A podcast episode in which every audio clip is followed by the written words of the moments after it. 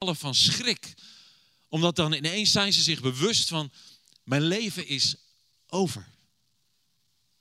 Mijn leven is voorbij. Mijn leven heeft geen enkel nut meer. Ik zal daar terechtkomen in de gevangenis en dat is het dan. En ik dacht, en ik weet niet of dat zo is, maar ik kan me voorstellen dat in het gevangeniswezen dat het een van de problemen is, maar er zijn meer mensen die daar meer over kunnen zeggen. Dat als je met zo'n straf zit, dan maakt het ook niet meer uit of je nou ruzie maakt of dat je gewoon. Waarom zou je dan nog houden aan allerlei normen? En ik bedacht eigenlijk dat misschien is zelfs de dood dan nog wel een hele prettige uitkomst. Want wat heeft het immers nog voor nut om verder te leven? Als dat je toekomst is tussen vier muren met andere criminelen. En, en, en tegelijkertijd dacht ik van, maar dat is wel wat de Bijbel ook zegt, hè? dat wij door de wet hebben we kunnen ontdekken dat wij schuldig staan voor God. En dat is eigenlijk de kern waar het hier om draait met Pasen. En ik hou van Pasen veel meer dan met kerst, met alle toeters en bellen. Daar hou ik gewoon niet zo van. Omdat met, met Pasen gaat het zo om de essentie van waar de Bijbel om gaat. Hebben nu het Oude Testament en het Nieuwe Testament gelezen met de hele groep, de hele Bijbel door. En, en, en in het Oude Testament heb je zo dat die, die, die verwachting op een gegeven moment van Heer, wanneer, wanneer, wanneer komt die, die ene die zich echt aan de wet kan houden? De ene die misschien in zo'n strafproces uiteindelijk kan zeggen van, zet mij maar gevangen, ik neem die straf op mij. Dat is precies wat Jezus gedaan heeft.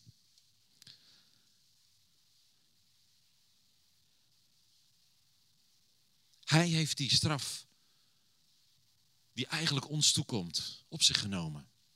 En zo simpel is het inderdaad. En wat ik zo wonderlijk vind, dat, nou ja, ik wil het vanavond een heel eind over, over de sedermaaltijd ook voorbereid. Omdat er zo ontzettend veel symboliek in zit. En tegelijkertijd is het soms goed om weer terug te gaan naar die essentie. Van waar gaat Pasen nou om? En eigenlijk moet ik eerlijk zeggen dat aan het kruis komt dat al zo duidelijk naar voren. Dan is die hele lijdensweg al geweest. En die kennen we. Dat hebben we gelezen. En als we de Passion of the Christ hebben gezien, dan hebben we er ook nog een heel grafisch beeld bij. En dan zijn we aangekomen op een moment dat Jezus aan het kruis geslagen wordt. Met zijn handen hier en zijn voeten op elkaar op een blok. Om je vooral omhoog te kunnen duwen. En waarschijnlijk door het bloedverlies raak je alle kracht op een gegeven moment kwijt. Maar je wil vooral maar omhoog blijven staan, want op het moment dat je dit doet, dan krijg je geen lucht meer. Dan stik je gewoon eigenlijk. Dat was het vrede wat de Romeinen bedacht hadden als straf. Voor criminelen, voor misdadigers, waarvan er twee naast Jezus hingen. En, en ik, probeer me dat altijd een beetje voor te stellen, hoe dat moet zijn geweest. Drie kruisen, Drie mannen. één rechtvaardige, twee misdadigers. En toen las ik dat vanmiddag nog in, in Lucas 23. En dan, en dan lezen we inderdaad, het volk stond te kijken. Het volk stond te kijken. Het was één groot spektakel. En dan zijn er de leiders, en de Bijbel zegt de leiders, leiders die hoonden hem. Die staan hem gewoon te bespotten. En de soldaten dreven de spot met hem. Ze dobbelen om zijn kleren. En dan is er ook nog een misdadiger, die drijft ook de spot met hem. Ben jij nou die, de Messias? Waarom kom je niet van dat kruis af? Waarom hang je daar nog?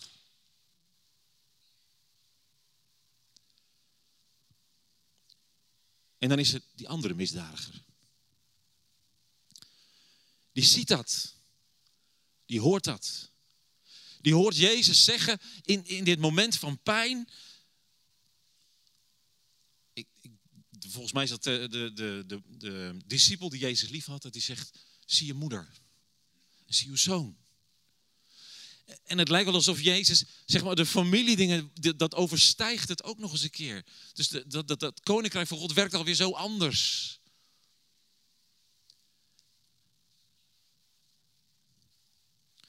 En deze crimineel, die hangt daar niet voor niks.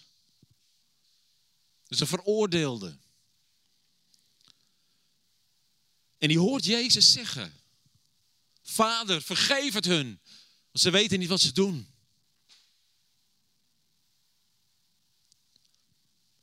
Dan zegt hij tegen zijn collega: Deze man is onschuldig. Wij verdienen dit. Hij niet.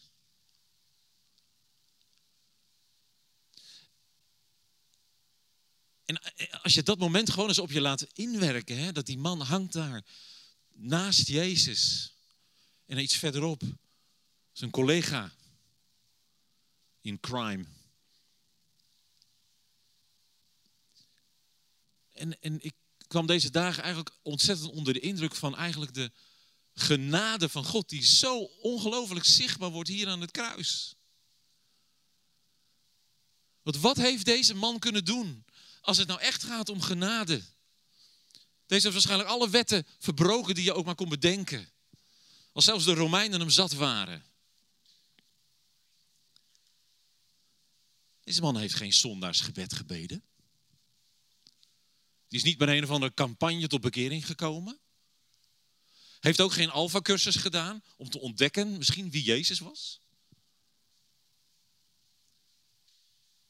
Hij is niet gedoopt.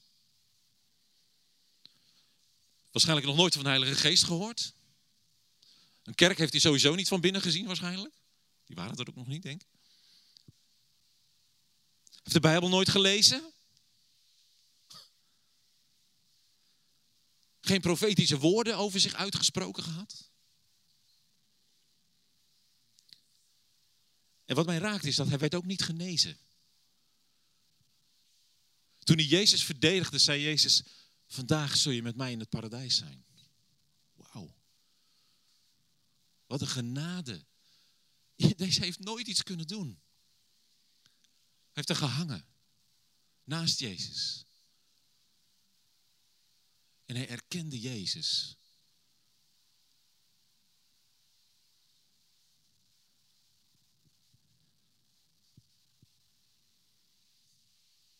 En misschien wat het ergste nog is, hij heeft Jezus op een gegeven moment ook horen roepen: Het is volbracht. Het is klaar. Het is over. En dan geeft Jezus de geest. Wat heel wonderlijk is. Want meestal duurde het veel langer voordat mensen uiteindelijk de geest gaven. En zoals de Bijbel zegt dat geen van zijn botten gebroken werd, gebeurde dat wel bij deze misdadiger. En dan moet je voorstellen dat hij daar hangt. En Jezus heeft dit tegen hem gezegd. En dan is hij dood. Hij heeft de geest gegeven, letterlijk en figuurlijk. En dan komen de Romeinen en die breken inderdaad de botten van hun benen, zodat ze niet meer zich omhoog konden duwen. Want de Sabbat mocht niet ontheiligd worden. Dus er mochten geen gekruisigden meer hangen op de Sabbat. Wauw. Wat een genade. Deze man die, die, die besefte daadwerkelijk dat hij schuldig stond voor God. En dit is echte genade, lieve mensen. Wij proberen zo vaak nog van alles en nog wat aan te doen om bij God in een goed blaadje te komen staan. En we willen het allemaal begrijpen. En, en ineens, voor mijn gevoel was het, ging dit zo terug naar de essentie van er helemaal niets aan kunnen doen. Alleen maar erkennen wie Jezus is. Dat is echte genade. Dat is pure genade. Je kan het allemaal nalezen trouwens in, uh, in Lucas 23. En ik wil eigenlijk eindigen met Romeinen 3. De Romeinen blijft gewoon een heel, ja, ook een heel mooi boek. Wel zoveel. Romeinen 3. Hebben al, ik weet niet of jullie ooit tekst uit je hoofd hebben geleerd, maar Romeinen 3 vers 23 is wel een hele belangrijke. Wie kent de tekst, Romeinen 3 vers 23? Ja, precies. Dat is de NBG, hè? Heel goed, ja. Ik zal beginnen in vers 21. Eh, Daar staat Gods gerechtigheid, waarvan de wet en de profeten al getuigen. Dat is interessant, hè? Hier zie je dat, die heenwijzing weer naar dat Oude Testament. Alles komt hier naar terug. Alles wijst steeds weer op Jezus. Waarvan de wet en de profeten al getuigen, wordt nu ook buiten de wet zichtbaar. God schenkt vrijspraak aan allen die in Jezus Christus geloven. En er is geen onderscheid. Niet in ras, niet in taal, niet in verleden. En dan inderdaad, vers 23 zegt: iedereen heeft gezondigd en ontbeert de nabijheid van God. En iedereen wordt uit genade, die niets kost, door God als een rechtvaardige aangenomen omdat Hij ons door Christus Jezus heeft verlost. Hij is door God aangewezen om door zijn dood het middel tot verzoening te zijn voor wie gelooft. En hiermee bewijst God dat Hij rechtvaardig is. Want in zijn verdraagzaamheid gaat Hij voorbij aan de zonden die in het verleden zijn begaan. Hij wil ons nu in deze tijd zijn gerechtigheid bewijzen. Hij laat ons zien dat Hij rechtvaardig is door iedereen vrij te spreken die in Jezus gelooft. En dat was die, die, die crimineel aan het kruis. Het enige wat hij zei, ik geloof in Jezus. En daarmee beleidde hij eigenlijk waarvoor Jezus gekomen was. En zoals hier in Romeinen staat, we, staan, we stonden allemaal schuldig. En door de wet werden we allemaal veroordeeld. En ik besef soms ook wel weer dat, weet je, als je er dan zo meer, meer mee bezig bent weer, denk ik van, wat snap ik er soms weinig van. En ik kan altijd weer verbaasd zijn over de diepte van de genade van God. Uh, ook, ook over mijn leven. En wat een geduld. En soms is het goed, zoals vanavond, om gewoon even stil te staan. We hebben dat gedaan met het avondmaal. Maar om gewoon even stil te staan. En misschien is het goed om ook even stil te zijn. En ik weet niet of er nog een afsluitend lied is. Uh, maar uh, ja, of uh, heb je. nou, iets van Jezus overwinnaar vind ik wel een mooi, mooi af te sluiten. Dan gaan we op die manier naar Pasen toe. Maar misschien is het goed om even een moment stil te zijn. En weet je, laat dit gewoon even op je inwerken.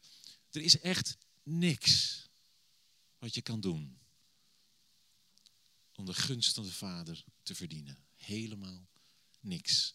Deze crimineel is eigenlijk een gigantisch voorbeeld voor ons allemaal. En laat dat vanavond gewoon eens op je inwerken.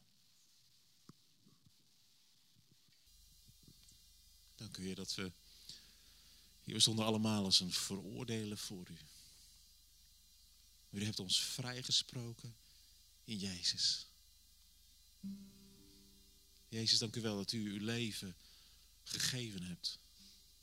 Voor mij, voor ons.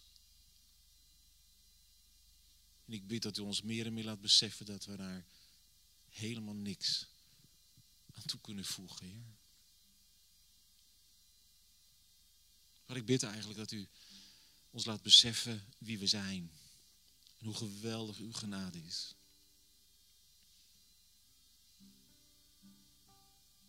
Heer, en ik bid ook als er dingen in ons hart zijn, Heer, die, ons gewoon in de weg staan. Om eigenlijk u te beleiden als Heer van ons leven. Bid ik, Heer, dat u dat duidelijk maakt. Dat we daar vergeving voor kunnen ontvangen. Dat we ons mogen bekeren, Heer, van de dingen die ons wegleiden bij u.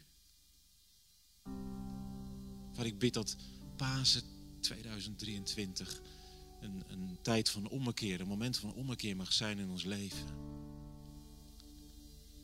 Hier geef ons de moed om te erkennen dat we het zelf niet kunnen.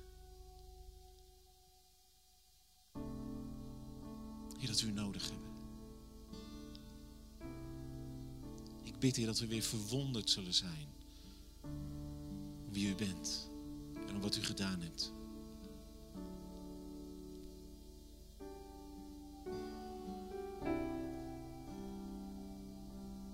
Dank u wel, dat we straks met die, met die crimineel je feest mogen vieren in de hemel.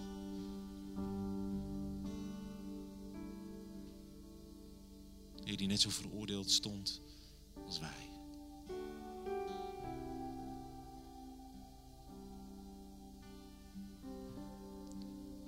Jezus, dat we door de wet ook mogen ontdekken hoe ons eigen hart ervoor staat. Dat we de zon hebben leren kennen, maar dat we ook u hebben leren kennen. Die gestorven is, die zijn leven heeft gegeven, die het graf ingegaan is. Die onze ziekten op zich genomen heeft. Die onze ongerechtigheden op zich genomen heeft. Die de macht van de zonde verbroken heeft. Die de dood overwonnen heeft. Die ons voorgegaan is in alles. Heer, laat Pasen echt het feest zijn, Heer, van bekering en van opstanding in ons leven.